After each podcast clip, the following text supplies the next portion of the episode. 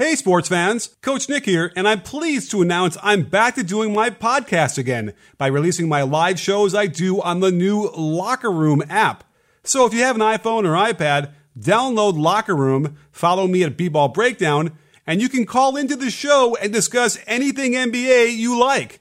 My show is every Wednesday at 11 a.m. Pacific time and every Sunday at 9 a.m. Pacific. Hope to see you there, and in the meantime, enjoy the great conversation.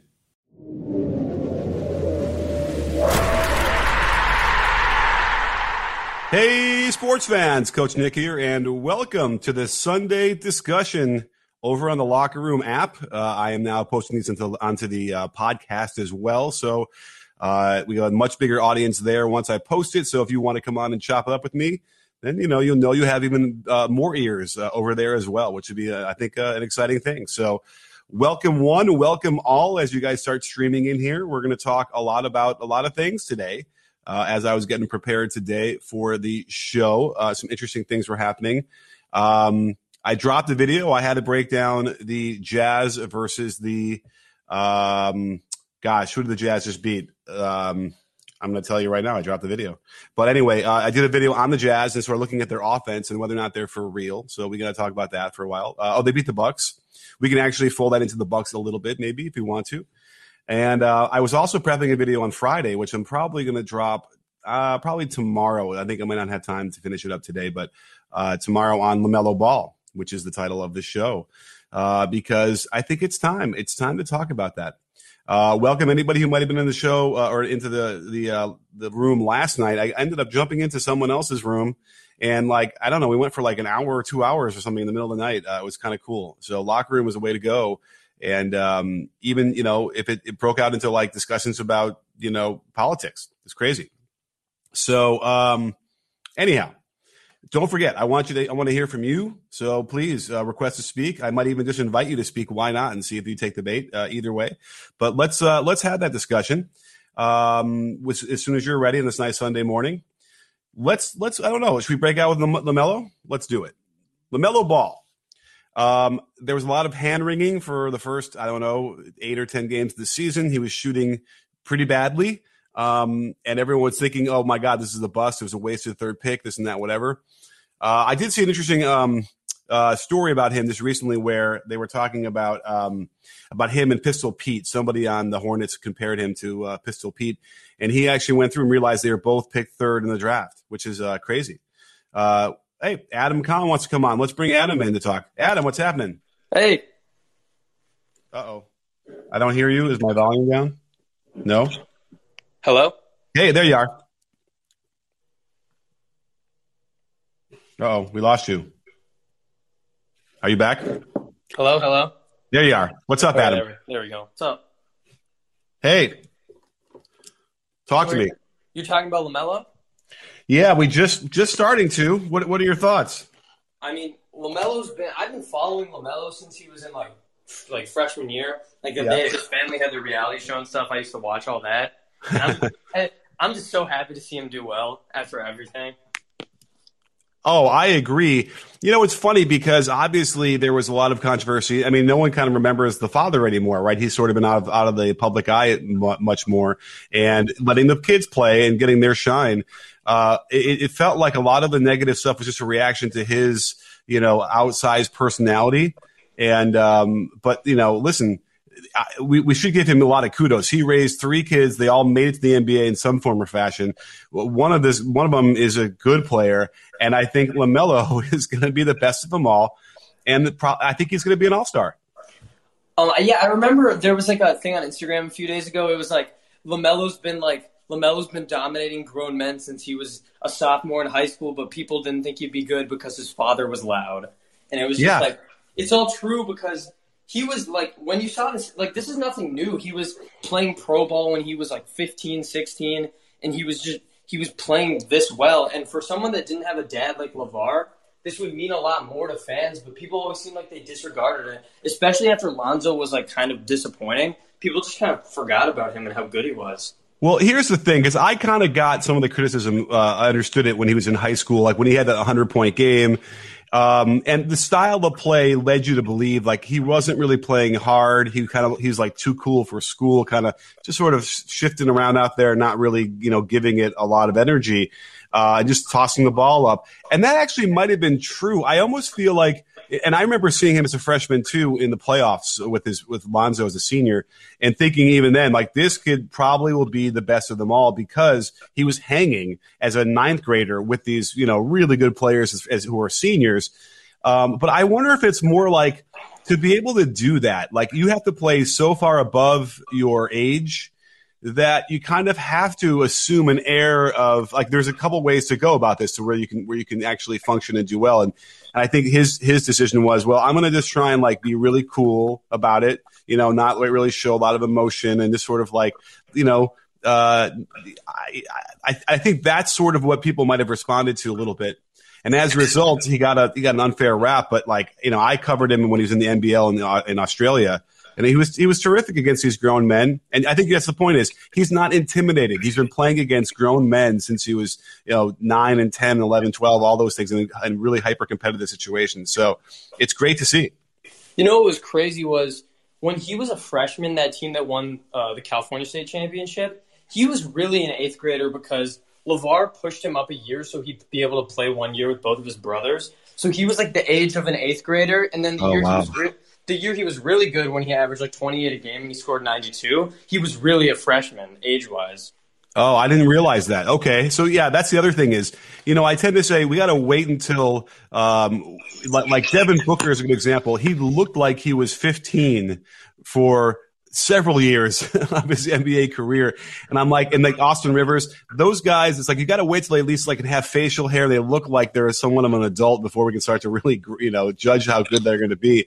And, uh, and, and by the way, it's remarkable because he, he has gone through a change physically uh, in, in, a very accelerated fashion, you know, over the last like couple of years, and you're seeing him develop. He, he looks a little bit more like Lonzo now, the way he moves, um, even the way he shoots that shot a little bit uh, that Lonzo used to shoot. Um, but like his numbers are insane since they put him in the starting lineup. In fact, there was a couple games before that where he was getting like um, just about 30 minutes a game anyway. Um, you know, he's shooting like 45% from three, scoring like 21 a game, getting, I think, eight assists. I mean, these are, these are all star numbers almost already. And the guy is 19. Yeah, he was, um, I remember the whole form thing when it was like, like how he had the, like the elbows flaring out and stuff. But now when I watch him shoot, even opposed to like last year in the NBL or the year before, the years prior, his form doesn't look like it looks like I'm. It's, it's not by any means conventional, but it looks like an NBA form at this point. Like uh, like when Lonzo came in, his form just looked like when you watch him, you're like, what is he doing? But I mean, Lamelo's making the shots, and the form looks okay to me. Uh, I hear you. I mean, Lonzo certainly had a much more of a of a of a turn and a fling sideways almost on the ball, which is weird. Uh, and yeah, I think the only issue you might say with um, Lamelo is it's like a low set point. But you know, we see guys with low set points all over the place. Uh, and, and he's also very tall, so it's not going to be an issue uh, like getting blocked or anything. So yeah, and it's also it, it appears to me easily replicable. I, by the way, I kind of felt like Lonzo could also could have shot the way he shot coming into the NBA too and been solid. And there were moments when he was you know decent at that, but um, but then obviously the problem with Lonzo was you know you couldn't really go to your right and pull up. Uh, and shoot that way. It's almost virtually impossible. Um, that said, yeah, so I, I, have no problem with that with what he's doing. In fact, it allows him to not jump hardly at all on his jump shots because he gets the power from a low set point. So in the fourth quarter, after playing 30 minutes, he's not necessarily going to be short because he's not relying on like, you know, dead legs to shoot it. Right. And also the one thing I've seen from breakdowns of the form, like how it is now, I know this is probably this is a problem I feel like he's always had. He kind of changes his form throughout the course of a game. Like when like I I don't really watch it that closely, but I've seen in other like YouTube videos and stuff how like he kind of changes his set point sometimes and like stuff like that. But I mean, that'll probably just come with time. Well, that by the way, that's also a notion of variability. As far as you know, my buddy Tommy uh, over at the B Biomechanics on Twitter. If you don't follow him, we're always interacting. And when he trains players, I've never seen a finer, you know, basketball trainer than him. And he works on the variability of set points, arc, hand placement, because in game that you need to be able to have, you know, that will happen in the course, especially off the dribble where things will change quickly. And, uh, he, you, you, can train your nervous system to be, uh, used to those different variations. So I think that's almost like a good thing as long as he's training it properly. But again, um, he's he's slowly he's figuring it out. I mean, this is a long enough stretch for me when you get to eight or ten games where you know when you shoot that well, that's that indicates something that's not just a fluke. But we got Jason wants to come in here and talk too. I'm doing a new thing. I bring everybody in all at once to the stage. So let's let's chop it up. Let's see what's up, Jason. Hey, what's going on? Um, so I wanted to um, basically say that uh, Lamelo is the most complete player of all the brothers. Um, defensively, he has work to do, but because he's been the youngest brother and has the, had has had the longest time to develop, um, seeing the things that were wrong in in mm. uh, Lonzo's game, LiAngelo's game, and he's also had the time to mature. Um, you know, Lonzo was first. You know, so when you know you go from you know, maybe your dad making $150,000 a year to your brother making $4 million a year and, you know, your dad having a part of that and you guys move into a different house and then you have to move to, um, Europe and, you know, the, the, um, Triple B brand was making a lot of money. It forced him to kind of grow up. And so there was a, a say, you know, they were talking about, um, yesterday I was in a room and they were saying, well, you know, uh, you were kind of talking about it a little bit too, the kind of fancy free or too cool for school type attitude. And I think that has diminished over time mm-hmm. because, you know, um, having to go to Australia and the different, uh, stops along the road has forced him to grow up. And so I think he will be, when it's all said and done, a multiple All Star, and uh, I think he actually saved the Charlotte Hornets Charlotte Hornets franchise. Oh, I, I agree. I mean, the Hornets are now a team that you want to watch. Um, and they were already kind of developing that, uh, on their way with Devonte Graham. They were like, you know, sort of, you know, moments. But, you know, the, the, the most funny thing about this, especially because they're brothers, is that they share the same, uh, you know, 60 foot pass for alley oops and, and, uh, and assists gene.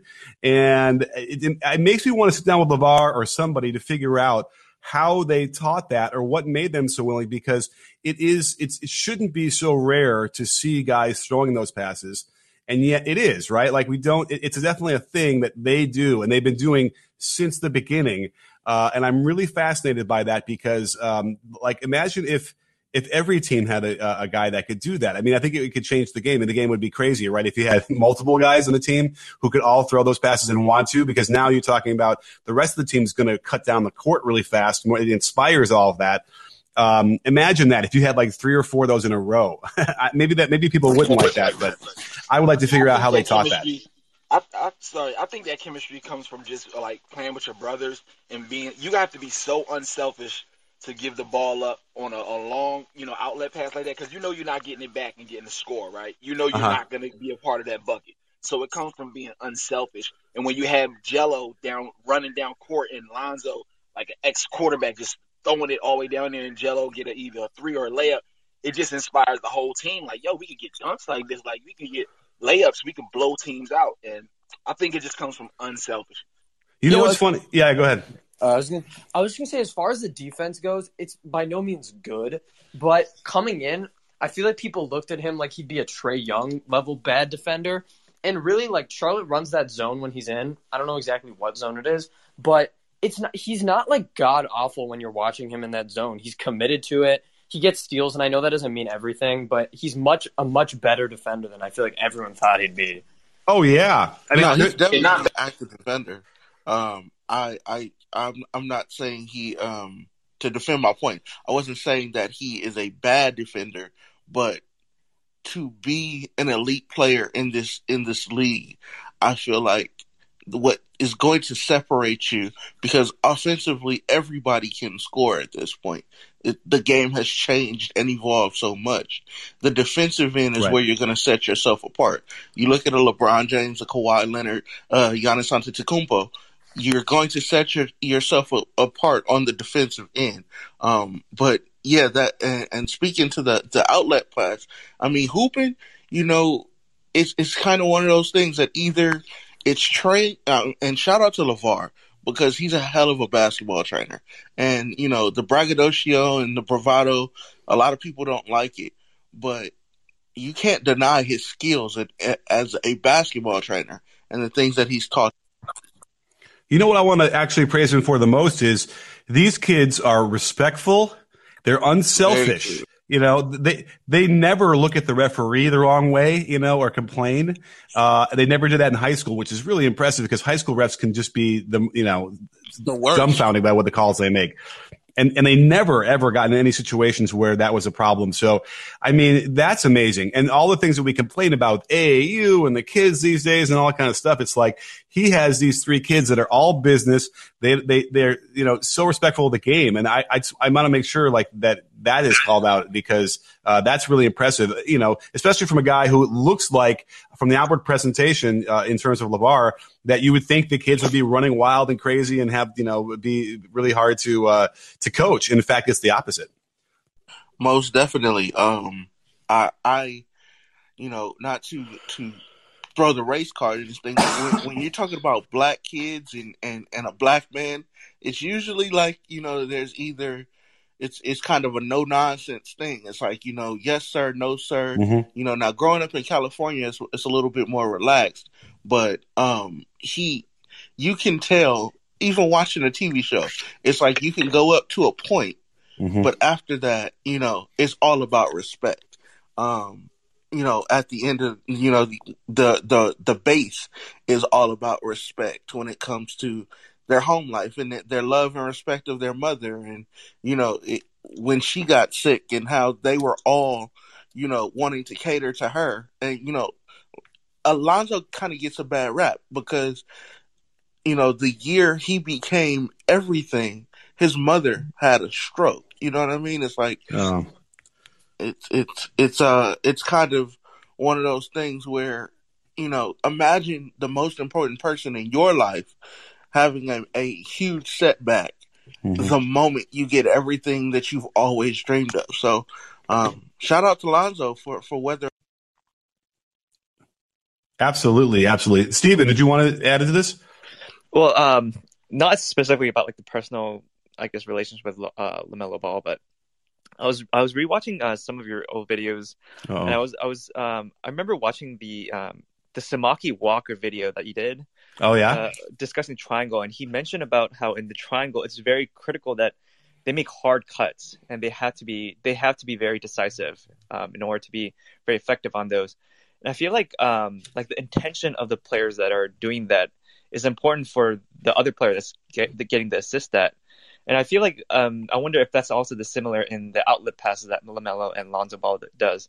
You know, there's there's players like LeBron James that are willing to do that, and I feel like there are players on that team that know that LeBron or LaMelo will do that and will make those kind of runs, um, which maybe I, I, wonder if that kind of attributes to uh, that being more frequent in Lamelo's game for, or Lonzo's for, game. Well, you know, I got ripped uh, a couple of years ago when I had tweeted out something about Lonzo. Like even when Lonzo went out of the game, you'd see some of his teammates throwing those kind of passes and his effect uh, on the game when he's not in. And people thought that was the dumbest thing they'd ever heard. I think even TNT threw it out on the on, the, on a quick shot on the screen. But it was like what you just said is exactly right. Like that ends up inspiring a lot of people. I, I can remember like in pickup, uh, I would hit a couple threes like in pickup, and then invariably the bad version of that is some other teammate of mine's like, "Well, I'm going to show I can do that too," and just start throwing up threes, right? And then they're bricking all over the place. It's annoying. But in the same context, it's like you throw a couple of those passes, and then the crowd reacts, uh, you know, and then and then they're like, "Oh, I want to try that," and then also I want to run and get that because, like we someone said earlier, it's like I get to score on that, and I know he's going to throw it to me. So it changes the whole complexion of the game in that Magic Johnson kind of way. Um, and then it leads to wins. You know, but there, can I get wonky for a second on the basketball stuff? Because you mentioned hard cutting and the Samaki Walker thing, the triangle. And I can remember getting on a team back then about not cutting hard enough. And it's my fault. And I realize now that the way we teach lifting the feet in the air, both feet in the air, and then you split to go on the catch for attacking on the catch, no more of this triple threat stuff anymore. You split in your feet and go. That is what we were missing teaching how to cut. And if we were able to teach lifting both feet and then splitting to go when you're off ball, that's that explosion that we're looking for that like some guys were good at and other guys weren't. And coaches like me didn't realize what they were doing until much later. And now we can actually teach that. So in a way, we can almost guarantee that we're going to get all those hard cuts, if that makes sense. Is, is it more like an effort thing or is it more of a technique thing for the I think it's definitely yeah, a technique go. thing. It, um, yeah, go ahead, yeah, Jason. It's a technique thing. Um, in the late 90s, early 2000s, there was a a, a, a emphasis on a hesitation uh, cut where it's it's like almost like like you were talking about the th- triple threat cut off of uh, like a, a, a pick or um, instead of a, a hard cut a, di- a hard diving cut if if you're understanding what I'm saying if you can visualize what I'm talking about where it's it's like a um it's almost like like a a crossover where it's like a, a hard on left go right cut instead of a dive cut um yeah. and it changed the game. It changed the the the way people thought about um, you know pick action and and and things like that. So when you're talking about, and I don't want to get too far into the weeds, but when you're talking about um, the the Ball brothers, and and and like you were saying, um, um, LeBron, he you know, he directs his teammates, bro. If you're gonna cut that way, cut that way, and I got you. I see you. It's it's. I, I talk with my brother-in-law all the time. We, you know, we're both of us being former point guards. The one thing you would hate is a guy to start cutting and then cut back. It's like no, no, no, no, no. If you're gonna cut, cut that way. Mm-hmm. I see you. I got you. And um, yeah, it, it, you can tell that his his play inspired or their play. Speaking of Lamelo and, and Lonzo inspired their teammates to be able to make those cuts and know that even if they don't get the ball, they're they're PG. But you know, for, for, me, I feel like it's it's almost similar to kind of like uh, maybe um, like football player where maybe like a wide receiver would be making these these runs like 100% of the time every time and the quarterback just does not see it and at a certain point i'm pretty sure he might be frustrated he's like why am i putting all this effort into this run where he's not even gonna like look at me and see me I feel like that could be like a possibility in, in a basketball court where like this guy is like making a cut hundred percent like they they're, they're never getting the pads and so they they just kind of become pessimistic and kind of very true halfway give their cut. I agree with that, but you have to stay the course. You know, you have Facts. to like kind of keep the defense honest. You know what I'm saying? Like route running, you have to you have to get it to the point where the defense is always honoring your correct, moves, no matter if it's a fake whether it's real, because they have to honor it it, it's a very fundamental thing to finish your, your cuts, finish your routes. Uh, I, I, even if it's a, a, ball fake, a pump fake, everything should be honored. You know what I'm saying? If you, mm-hmm. understand. Yeah. And then also that you never want to, you know, do it, uh, start a backdoor cut and then stop in the middle because we always oh, see the ball man. get thrown out of bounds. I do um, think the better the um, quarterback is and the better the point guard's vision is, the more inspired you are to run your route or cut. True. And- no question. And I, I, think it's at every level of basketball. Like even when I was playing like pickup in my twenties in LA, you know, I would throw all those crazy passes from the high post. And I gotta tell you, like people started cutting more because of that. And that, you know, and again, is it something about my personality that leads me to want to do that versus someone else's personality that they're born with and hardwired to have that they, they simply do not want to be that kind of passer because I've been studying Absolutely. this to figure out, you know, you watch Teodosic, who played for the Clippers for a few minutes, but like he is, you know, a master uh, in Europe, you know, and was before that of, of just passing the ball. And you have to wonder if like, can you teach that or do the coaches say they simply shrug and be like, oh, we, we got one this year that does that and we don't know why, we don't know how, and we're going to enjoy it, but we're not going to be able to replicate that. And that's a big question because I almost feel like there is a way, right? You can teach guys to throw no look passes, right? Yes, you can. You can you can teach guys to become a better passer, but you have to Okay, so first and foremost, my favorite player growing up was Magic Johnson. Now, I only caught the tail end of Magic's career, but a kid from Inglewood, California, Magic Johnson. It, Mhm. it, it just goes, right? There has to be something in you that's kind of inspired by these passes, right? You have to kind of want to make these ooh ah passes. Uh, when you're talking about the, the game of basketball, a lot of these kids grow up now. We're in a, a, a Kobe Bryant, LeBron James, Steph Curry, Trae Young, maybe Luka Doncic.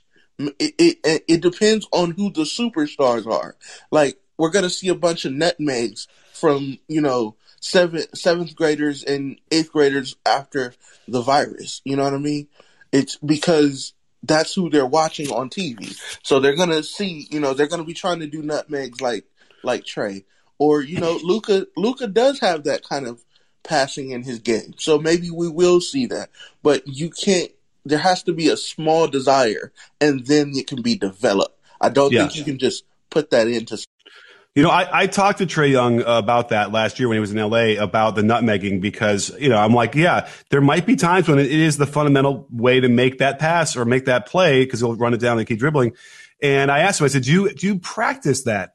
And he looked at me, he's like, no, I just do it. And it's like, wow, how do you, how do you have the balls to do that in a NBA game, um, without actually like practicing that? I mean, maybe he's being a little cagey and maybe he does a little bit, but like, uh, that's the thing. I, I why not de- devise a drill where you come down stutter step and then just triple it between your guys' legs. Um, by the way, which also reminds me of Bojan Bogdanovic in the Utah versus the Bucks game. He had a play where uh, I think it was DiVincenzo dives for a, a, a skip pass that was going to Bojan. And in the air, Bojan catches it. And as DiVincenzo is running by, he has to move the ball sort of toward behind behind the back. He keeps going behind the back pass in the air to uh, uh, Donovan Mitchell in the corner. And it was fancy. It was really impressive. But you know what? It was it was probably the best way to get the ball to the corner without it getting uh, deflected. And that's the kind of stuff I see. I'm like, man, let's just get in the gym and let's practice that. I guess. You know, Bojan is crafty. I remember last year, I think it was against the Mavericks, and like Porzingis was on him late game, and he like um took the ball and like well, kept it in his hands, like didn't dribble or anything, and put it between Porzingis's legs, Yeah. like whoever was guarding him. And I mean, it looks kind of funny because it's not something people do. But if stuff like that is the best basketball play, it's the best basketball play. Yeah, I don't think everything should be taught, right? Certain things should be um, developed by players. It's their unique swagger. It's their only thing. It, because if they develop it on their own, then they was inspired enough to develop the skill. And Yeah. if you teach it, you're taking something from another area that they have a natural feel at. And, and a lot of people that develop great passing instincts, they a, a lot of them um, develop um, maybe a scoring knack first. So the defense has to be honest. You know what I mean? They have to, to guard them, and then they then they you know or, or they respect their driving ability, and then okay, I could kick it back door, or I could kick it out to the uh, shooter. You know what I'm saying? So they develop certain skills off of other skills. You know, sometimes. You know? Yeah, that's really interesting. I, and I totally hear you. You almost take away the fun of it when you just kind of drill it out of the drill it into uh, these players. So I suppose the answer then is you have to create the environment that allows the creativity. And like And that's I, as a coach, I'd almost say, like yeah, I'd almost say as a coach in, in a practice, I'd be okay. You come up with your own kind of pass. I want to see it, but you, it's up to you how you want to do that. I mean, maybe Teodosic, maybe you didn't see this. I've shared it. He bounced the ball off of his head to the high post as he before he cut. I saw Like, that. What is And- that? and you And how do you? I mean, you know, that is amazing. I can almost guarantee he didn't he doesn't practice that. Right. certain people, it's a swagger, it's an instinct. It's if you get people that play the game 30 years and then they do a move that they've never done before because it's like I was feeling that way. Like certain people, they they bleed this creativity and, and just you know, um, like like James Harden revolutionizing the step back. I mean, you have to want to do something creative that's never been seen and daring and you have to have the audacity, kind of, you know. Yeah. You- I want to throw some love to White Chocolate real quick, Jason Williams, and um, you know his his when he threw the ball off his elbow, Exactly. he had done it before in practice, but never in a game. but it was when he did it in practice, he said it was spontaneous.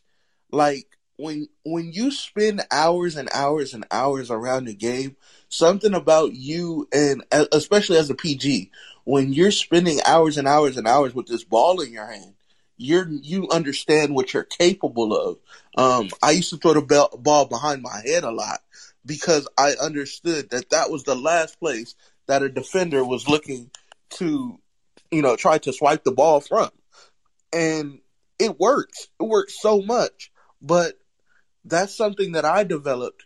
And, you know, of course, guys are going to try it, but, you know, I've been doing it for the last three, four months. You've just watched me do it, and now you're going to try to replicate it in 15 minutes. It's not going to work. But it, it's the love of the game. You know, he was talking about um, you're taking away something else from a skill tree. You know, when you're not practicing something and you're not putting it in your arsenal, um, I'm sorry, when you're practicing something and you're putting it in your arsenal, it doesn't become from a, a spontaneous play. You try to make it happen in the game. And, you know, it's like bouncing the ball off somebody's head. You can't think about doing that. That has Exactly. I, I want to um, ask, ask you a question, and something um, I, I kind of like tie it back to LaMelo Ball story. Um, I, I, think the fascinating thing about LaMelo Ball was, it, it, I, I, don't know if you guys remember Kimbo Slice. He was like this YouTube sensation where he got in a street brawl, and he decided to go to UFC, and everyone was kind of doubting, like, will he be able to translate into, you know, actual like UFC fighting? And I don't know how that went, but I think the whole fascination with LaMelo Ball and Lonzo Ball, where like there are these mm-hmm. Instagram sensations, will they be able to translate into NBA game? But I think one thing that LaMelo Ball kind of had an advantage was was playing in Europe, and I, I think you know from what I've experienced, like players that come over from Europe, like Manu Ginobili or Luka Doncic, they have a different kind of like a different way of playing that they develop in Europe, and it kind their technique kind of bleeds over to the NBA. Like people adapt it, like James Harden or uh, Dwyane Wade using the Euro step, or Luka Doncic's passing. I think there, there, there's a different kind of play. I feel like that kind of gives them maybe advantage. Maybe they're maybe it's the fact that they're playing at a competitive level 24 seven instead of playing in college. Um, um, well, I think it's also the style of the NBA. I think it's um, it's much more wide open and fast now. So there's a lot more opportunities, like in the open court, where suddenly you're not being pounded on the whole time like you would have seen in the '90s when they were, you know, winning 90 to 89 uh, games. And so uh, as a result, it's like it's freer. You know, you have space to move around now with all the shooting. Now the defense needs to be spread farther. So that's you know we're not sort of concentrating everything into the paint, which made it harder to be able to get to the rim and finish. So. That's also part of it. You know, we brought this up last night in the other talk where like Scottie Pippen was, you know, the best wing defender of his generation, I think, without question, and maybe of all time.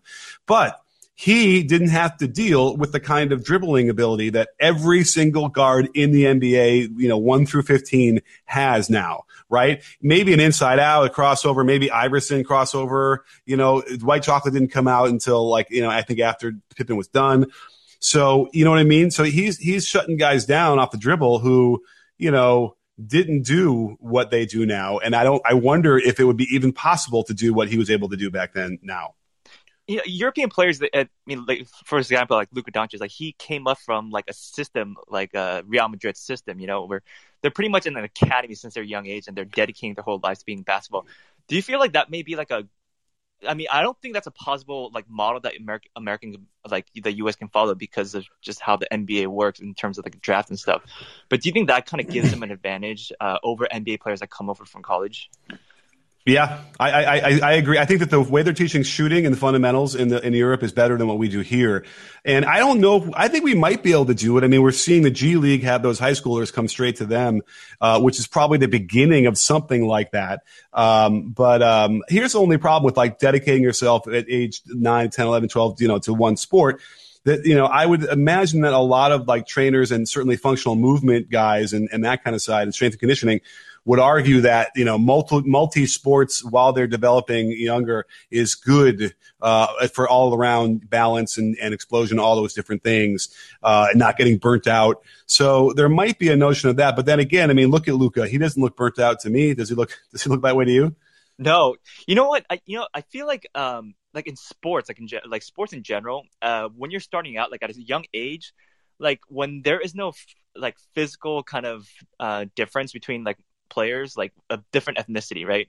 Like skill is like such an important part of like how good you are. But at a certain point, when you become like when you start going through like hormones and like you know like your uh, athleticism it's like you, you start growing like that's when like kind of like athleticism and skills kind of even out where like someone that's not as skilled um can't really compete with someone or someone that's like more Right. athletic can you know be better than someone that's like m- way more skilled but way less athletic you know i feel like but if you know if you dedicate like those you know adolescent age towards like just one skill of basketball i feel like and maybe i'm going like maybe to like Plato here, but if you dedicate one thing to at a certain age, uh, growing up, I feel like they can be better where they're when they reach the prime of their kind of like their physical growth, they're balanced with the skills, with the athleticism. Um, but I, I, I feel like playing multiple sport, sport, I, I get the idea of like you know they, they become good athletic overall, but I, you know for me that just it just feels like they're diluting their skill, their basketball skills. Uh, when they should be, you know, maybe focusing on more of the fundamentals. Yeah, I, I would argue that like w- really quickly, like football and baseball are the ones that really are detrimental only because football, obviously, there's some devastating injuries that you can occur and CTE, but then also baseball with throwing, that kind of a repetition can destroy the shoulder. Whereas basketball repetition, it is such an open game, uh, skill wise, uh, that it's not like you're going to wear down very specific parts of your, I mean, okay, the knees maybe, but like that happens everywhere. Uh, but other than that, it's like a little bit more of a balanced thing. Uh, Laura, did you want to add to that? Uh, yeah, man. Um, I just think in, in basketball, if you're if you're playing football when you're young, you it does you, you do get that toughness, right? You do you you got to think Allen Iverson, right? I think football and things like that when you're young helps the undersized athlete, right? It helps him with his confidence, with his toughness, and with his durability. You know what I mean? For the most part, um, because skills is not gonna get you all the way there. You're gonna have to have that toughness and athleticism. So you know, let me ask you this because you know we talk about this in the context of Draymond and how you know he went with he played at Michigan State and Tom Izzo made him made him all tough and all that kind of stuff.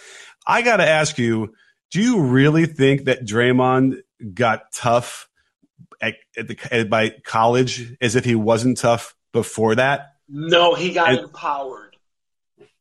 You know, Okay. so, because when you're when you're an inner city kid, you can be tough, and then that can give you a bad rap, right? So you go to college, you got Tom Izzo. What if Tom Izzo didn't embrace that this kid was a tough guy that he needed to trust to be, you know, um, vocal in the locker room? Uh, you know what I mean? So it's like, you know, he probably saw how Draymond was and was like, you know what? I'm going to empower that. I'm going to I'm going to feed that beast. I'm going to um, hold him accountable, but I'm going to give him that that space. And I think Steve Kerr does that too. And, and, it, and it helps him be like an um, extension of the coach, and it overcompensates for like you know lack of skill in other area. And, and you know what I'm saying? And it makes him a, a, a great all around player and, a unique player because his, his stats does not tell it all. You know. Right. I, I just think that you know it, it it feels to me that a lot of that that toughness that we see from certain players is is genetic or personality wired, and if you really if that is really the case, then why do coaches spend so much time trying to force other players to somehow achieve some other level of toughness that they might not probably ever be able to get to, whereas if to me what toughness can ultimately be is supremely skilled. And that's what makes you tough and has confidence when you know i'm i'm going to be able to blow by you because my ball handling is so much better than what your defense can offer or i can shoot this ball so much better versus running these drills where like they're going to have you run into people and dive on the floor and do all these like, you know nonsense you know non-skilled physical things under the guise of like well you're going to get tougher from that I get maybe the football thing where you do get. Cut. I mean, well, listen, if you either you get tougher in football or you get cut or you know you get your bell rung every single time, I guess. But in basketball, I, I don't know. I feel like it's a misplaced um, toxic If masculinity. you, if I agree. Well, so it's it's not a tas- toxic masculinity thing, um, and hopefully everyone can hear me clearly. I just switched over to Bluetooth. Um, it's a if okay, so if you watched the um, documentary, the Last Dance documentary, um, Michael Jordan talked about how uh, I don't know, I can't remember his first name, but his his last name was Burrell, and he won wore number twenty four. Well, first and foremost, the fact that they gave him number twenty four while Michael Jordan is playing on the team was a was a recipe for disaster. Um, but he talked about how he was a very skilled player but he was mentally weak. And so it's not like he wasn't a good player. It's that Michael wore on him because Michael was trying to make him stronger. But the fact of the matter is, his t- his coaches hadn't put that in him, and so he was able to exploit it. And he was trying to, as his teammate, keep it from other people being able to exploit it. So if there's not a level of mental toughness in your player, someone who's very mentally strong or, or, a dominant personality is going to be able to exploit that and knock you off your game. Your game can speak for itself all at once. But if I come up and I take you out of your mental space, I don't have to be as good as you do. I just have to make sure that you're not as good as you can be. And a lot of times, it's like Draymond talks about. It's there's no real tough guys in the NBA. Everybody makes too much money. It's like, are you really gonna lose three hundred thousand dollars because you fought with somebody? Like, let's be honest. It, it, nobody's that dumb. Right. I, I can't believe I'm going to bring this up, but uh, I, I'm, I'm assuming you've all seen the original Karate Kid. Um, yes. and I've been watching Cobra Kai, so it's on my mind. But okay, you know I, that that that is clearly a method when you're at high level basketball of like getting people off of their game, and if they're not tough, you know, not being able to perform because the mental side is is failing. Well, you know, I, I would argue that Daniel LaRusso was really tough. And I would also, you know, point to the fact that did you ever see Mr. Miyagi, uh, you know, slap him in the face or knock him down or insult him in, endlessly over and over again in the name of like making him mentally tougher. Like, no. And then that's, that's the key. I think that Michael didn't know any other way. And so I'm not, listen, I, I grew up in Chicago, was a huge Michael Jordan fan and understood, understood. I played with guys like that too. But um, I think that now in 2021, I think we have a little bit of better handle on what there, that there are better methods than Definitely. to browbeat a teammate uh, over months until maybe eventually they can handle it. You know, like like a Steve Kerr could handle it when he came into you know right away. True, but you can, you're still going to be able to tell a guy he has to be tough, and and I'm I'm going to let you know everybody have the floor, uh, but you have to be a, even Miyagi when he when when Daniel was talking about oh, my wrist, it hurts so bad I can't do it. It's like, no, you have to mentally. And he's pointing to his your mind. You have to you have to get past the fact that yes, it's gonna hurt, but you're still going to do it as it hurts. So though you can't, you know, go slap a guy upside the head, but you know, when a guy starts whining, talking about, oh, I can't do it, it it's it's he's too good. It's like, bro, Lock in. Yeah. Let's go. Right. Like, but that, you know that I mean? absolutely. But what did he do? He's, you know, focus, breathing, balance. Like these are the things that you can, he, he, he, he programmed him, right? Uh, basically like Pavlov's dogs. He programmed him with, uh, again, this is what like Tony Robbins talks about with neural uh, ling- linguistic programming, where, you know, like I'll tell you a really quick story. Um, one of these guys, a Tony Robbins disciple, sat down with me. I'm like, give me something I can use for my basketball team. And he goes, okay when something really good happens in a practice, not all the time, but every once in a while, when something really good happens, use a phrase or a word that will like you can tag, you can you know connect that feeling with this word. So that year it was Gangnam Style when that song came out, and we you know we, we would have like a you know high post and bounce pass layup on a backdoor cut. I'd stop the practice and be like that was Gangnam Style, and they laughed at me. I'd be mispronouncing the word, whatever. But I every you know once a week maybe whatever throughout the beginning of the year, and I swear to God we were losing at halftime on the road against our huge rival and I'm trying to talk to them about, you know, whatever we have to do. And I just said, you know what we need? We need Gangnam style. They opened their eyes, they smiled. We went out there and like destroyed them in the third quarter. And I thought I was cheating. I literally thought I was cheating because I had set them up throughout the for the first three months of the season to then respond based on that cue, which was just basically a word that I had decided, you know, earlier. It was genius. that that's the kind of stuff that we can un- and that's like one random tidbit I got from that. Imagine what we can unlock now that we understand like how the brain works, you know, and chemistry uh, and all those things. You know that's that that's was? what's exciting that about was this. a form of, of hypnotism. And, Yeah. and, and that and that was awesome, and, and, and it made me think about okay, we're talking about mentality right now, and that is the most powerful thing, and that is the the definition of of tough and strength, right, and will. So this is why Kobe was so important because he actually left a mentality, the first player to name a mentality that he is going to be remembered by, and and at the end of the day, when we saw him walk off on his Achilles, you know, you can hear stories about somebody walking on water. We saw this, right? That that that is no words to describe that. He did it. Um, we saw him get challenged to score sixty his last game. He actually said no, no. But Yeah, we saw him- to score 50 and score. yeah, yeah. So then we saw him will himself to do it, and, and that's just um, you you can look at that and, and why he was able to do that because he's so mentally tough. But you know, I, I agree with uh, Coach Nick though about um, these toughness coming from like your kind of your security, your, your security in your ability to finish or ability to uh, ability in your basketball skills. I think Kobe Bryant had a supreme confidence in his own skill because through the practice, He did, knows he'll but not able that to- last game.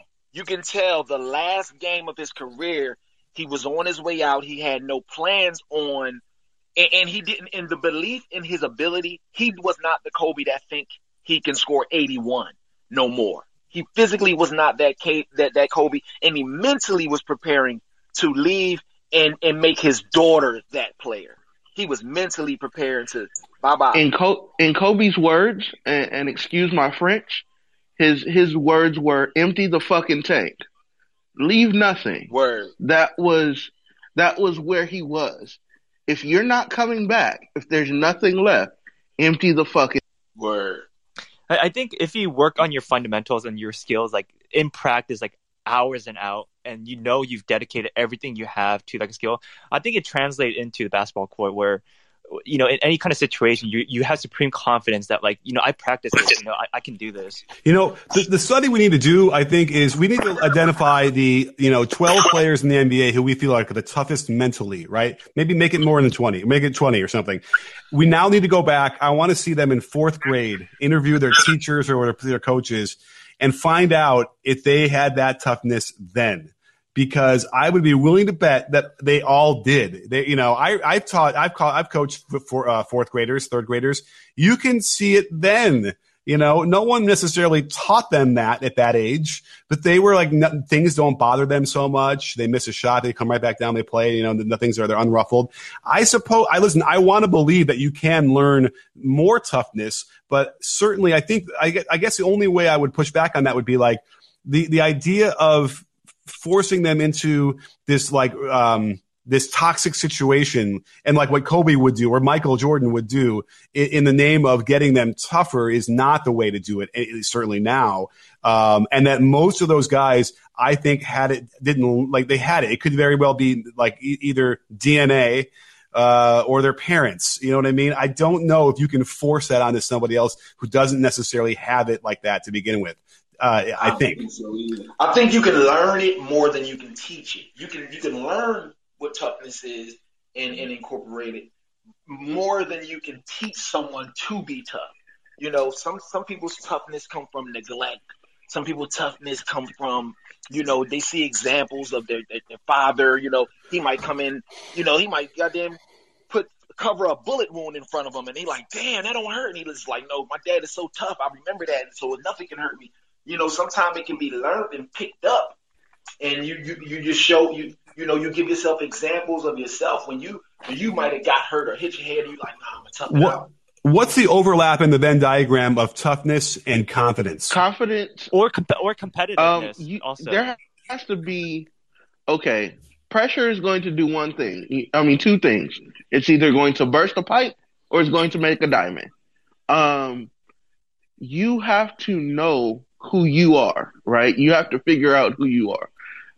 If you don't, somebody else will tell you who you are. You know what I mean? You, when you know they talk about um, they're the type of guy that you want to get into a street fight with, right? Or you know, you hear announcer, uh, not announcer, but play-by-play guys say, you know, that's a guy I, I wouldn't be want to uh, get caught in a dark alley going up against, or that's the type of guy. If I'm going into a dark alley, I want I want him to be with me because I know no matter what situation presents us, we're gonna fight our way out of this.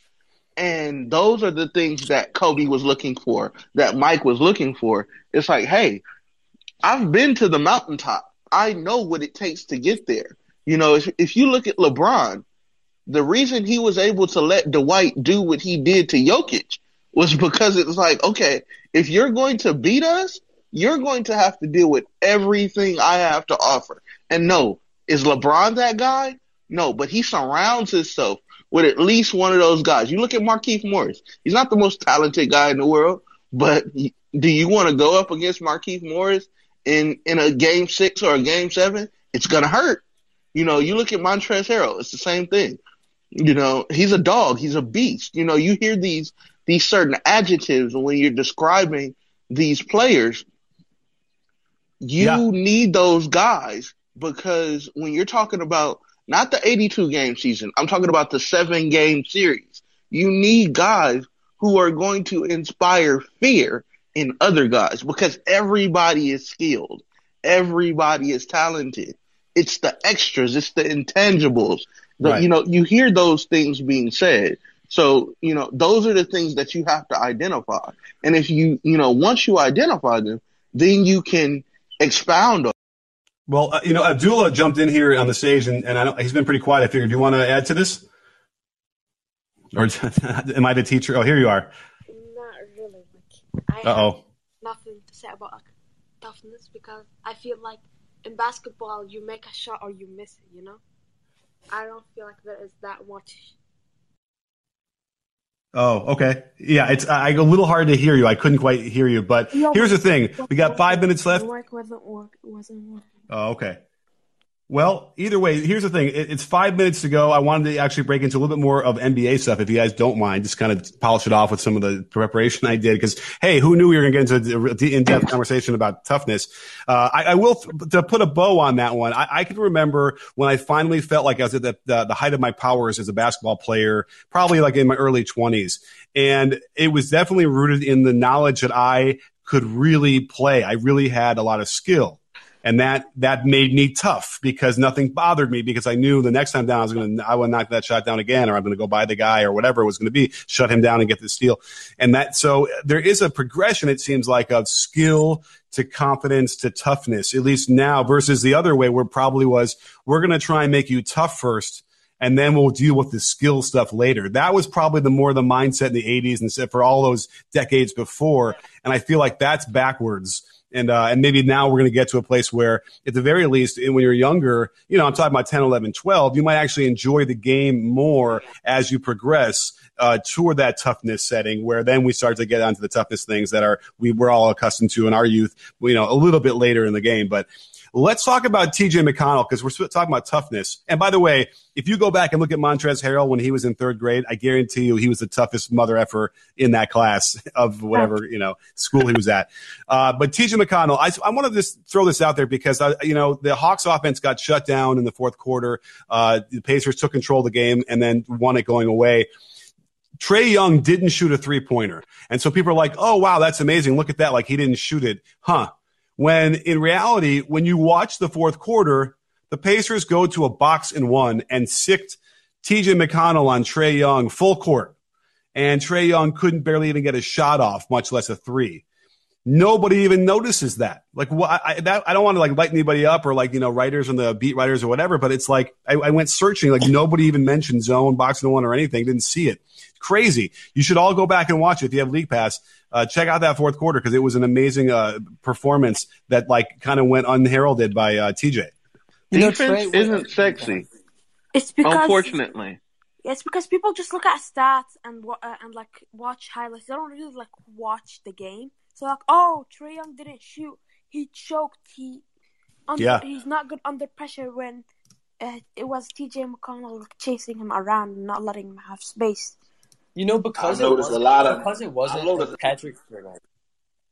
I was saying because it wasn't like a Patrick Beverley or like one of those guys that are just really looked at as like elite perimeter like guard defenders. I feel like some of the times that stuff gets overlooked. Like I remember in a lot of big Lakers games last year, I, I know that everyone knows that Avery Bradley is an elite defender, but I remember in those big Lakers games last year when they played like teams with elite guards like the Blazers and stuff, Avery Bradley would just absolutely shut those guys down. And I wouldn't see a single thing about it. And maybe because that's he's mostly just defensive oriented, but it, it's just crazy how like some of these guys just get like media like treated by the media in a way that's like it's just different from the smaller players. Defense isn't sexy. on that narrative, it, yo. It's on, on it's that, a, on that on that TJ narrative, they dropped the ball on that though, because that that is you know East Coast. That is um you know it's something. It could be, play a part in the playoffs or something like that. I mean, it happened. Well, it it also gives a pass to Lloyd Pierce because when you see a box and one, you now need to do that coaching thing, right? And figure out how to attack it better. And they never seem to do that at all. They, I don't even know if they recognized it was a zone. I think that they did, but I don't know. Um, and that's the weird thing about this is that you're looking at, you know, the adjustments that would needed to have been made to then help him get shots or, you know, exploit the defense in a way. Now I'm looking at, they did score 26 points in the fourth quarter, which is weird because when I was watching most of that fourth quarter, they were like turning the ball over and breaking shots. Um, and they were really struggling. And that's when, you know, you need to be able to do those in, in-game decisions. I kind of brought this up last night too about the whole Popovich tree and how all of his assistants have pretty much been duds um, and, and then even the notion of Popovich, like, you know, was it Tim Duncan? I mean, Phil Jackson gets the same rap, right? You know, he had Michael and, and Scottie and uh, and Shaq and Kobe. Um, you know, how much do they really end up coaching? But, um, I, I start to wonder if, um, if all that time, you know, when you're talking about the guys like, uh, Brett Brown, uh, Mike Brown, uh, who else did the Popovich tree? Lloyd Pierce, um, uh, Budenholzer these guys make my ears prick up when I watch uh, my coaching ears, and I'm watching them not adjust, and I'm watching them with dubious uh, tactics. Uh, I wonder. They're all Mike Budenholzer, especially. Like, I know he's a he's a former two time coach of the year, actually. But I mean, if I'm Milwaukee, it's time to look elsewhere, man. That guy cannot adjust to save. Is Borrego Alvin Gentry too, right? No, I I or did you say Borrego? Oh, Borrego. Yeah, I don't know. I mean, I don't know. I mean, Borrego, we kind of have to see because he has. Let me look.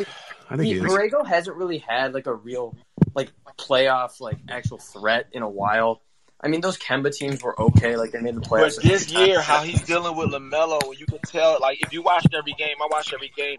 You can yeah, tell this guy is in a personal like head battle with this with this kid, and it's just not good. This is a players' league. This is an entertainment league you can't be treating a player like this college or high school. You know, the, the like flip this, side of that though, like I, I've also I'd probably watch every Hornets game. The flip side of that is look how much LaMelo's gotten better from game one to what is it, game twenty six now.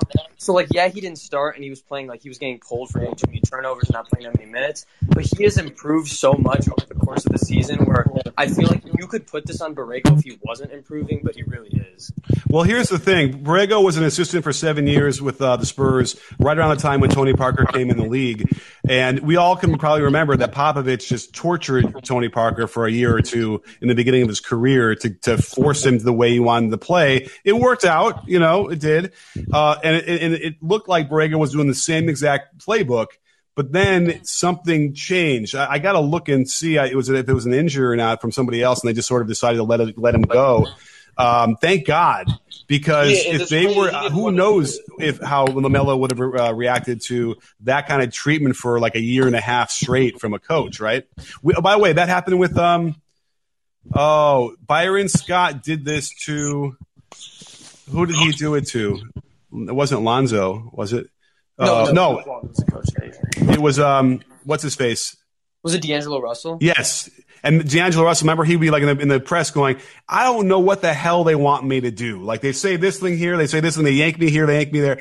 I mean, that, listen, that's, that's a whole other issue because that guy has got some issues himself as far as culture and being a, you know, a good teammate, whatever. But, um, but that was like just ground zero, perfect example of like what that old school mentality is on how to develop players in this league. Um, not that you want to let Dumelo just go and don't say anything to him and, you know, not a care or whatever he makes mistakes.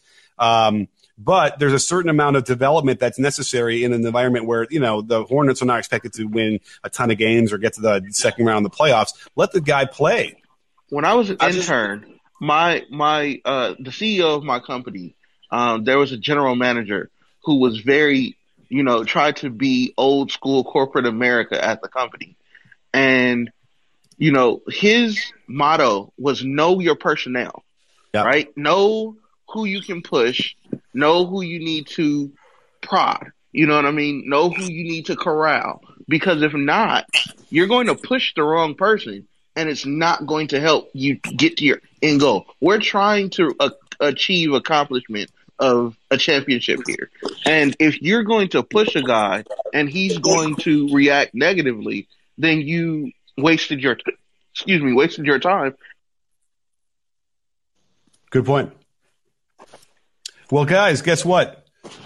The show has been an hour. I think uh, this was a really good one, and I think we got a lot of things. I think we solved some problems. What do you think? Definitely good times, man. I got, right. I, Coach Nick. I have one quick question. Right. Go for it. You said you you grew up in Chicago. You said. Yep. Was it you, was it like city Chicago or like a suburb? Come on, man. what do you think? I don't know. I don't know. Uh, I grew up down the street from Wrigley Field. Oh, okay, yeah. oh, wow you know, and by the way, that's the funny thing is when you're when you're young, up until whatever, and people say, "Yeah, I'm from Chicago," and it turns out they're from like Naperville. You're like, yeah, right. "No, nah, you're why, not from that's Chicago." Why I was confused because I'm I'm I live in the Chicagoland area, and people always say like I'm from Chicago, and I never really know what that means. Well, I've gotten over that, so I don't mind it as, uh, anymore. But I used to be take a great umbrage at people saying that. But uh, you know, and listen, in Chicago, there's a suburbanite versus city mentality, probably still. I'm right, and is that still a thing? Yeah, very much. Yeah. So, you know, but whatever. It's all, it's all good. I mean, listen, I, am a Cubs fan and uh, I, I cheer for the Sox in 04. I think it was when they went to this World Series. I found out later the Sox fans refused to cheer for the Cubs, uh, which I, it makes sense, but still was a little bit like crazy. But, uh, I'll tell you one thing. Living in LA, by the way, uh, and, and, then going back to Chicago, you realize how insane the sports are in Chicago and how insane fans are of any sport in Chicago versus here in LA, where it's like, so casual. you know, I mean, it, Lakers, so whatever, but it's nothing. It's nothing. Disappointing. Yeah, we we crazy. have no team spirit. I mean, listen, they they fly the flags on the cars for the for the Lakers, and you know people are, are into it, and they're they're certainly into it on, on like Twitter and stuff. Man, those Laker fans, but um, but I mean, uh, hey, where, where's a good gym at, man? Any gyms open? No, and they shouldn't be. I mean, actually, the cases are going down a lot, so pretty soon. But I mean, listen, I, I, haven't been running, so post up where they where they are doing uh, they they be at runs and workouts and training sessions. I'm like, damn. Yeah, wait, you're talking about other parts of the country? Nah, like in, in, in LA. I mean, well, they they'll it might be old videos. Then I don't know. Yeah, I mean, I don't think you're seeing. As far as I, I mean, listen, the gym that I use on a high school campus, like they won't let me within blocks of it yet, even even now. Oh, okay. Um, you know what I mean? But uh, you know, maybe Orange County is like that. I mean, I know that there's a. It's a. I mean, Orange County might as well be in the South. Uh, you know, the way that mindset is down there compared to what it is up here. But um, so disappointing. Yeah, it's crazy. But but and you know what? Politics aside, on that end, uh, they, they, they definitely have this lack of. Um, uh, they they don't think COVID's real, basically down there. It's crazy. So um, anyway, well, listen. I hope you guys are all staying safe. We're almost out of this. The, the cases are going down. Deaths are not, but you know, cases could be from the testing. But nonetheless, the vaccine is getting out there, and we'll all get back to this. And uh, we're eventually going to see what the effect of having over a year off for these 8, 9, 10, 11, 12 year olds uh, it will be uh, on their development going forward. Like, do they ever catch up? Uh, and get and get back to where they would have been anyway. Interesting question that can affect college play, could affect pros, could affect everything. All right, I want to see awesome stuff. Thank you guys. To be regarding hoop, you know the the have guys gotten better mentally, um, while, yeah, you know this. through this. It's a great question. Well, we'll keep our eye on it. Jason, awesome stuff. Thank you for coming on. Steven, everybody else in the room. Uh, don't forget, I'll be back here on Wednesday at 9 a, uh, at 11 a.m. Pacific and then every Sunday at 9 a.m. So let's do it again. But, uh, don't forget, sports fans at B-Ball Breakdown. We're not a channel. We're a conversation. You in? Are you guys in? Yes. Yes, sir. Very much, sir. See you Wednesday.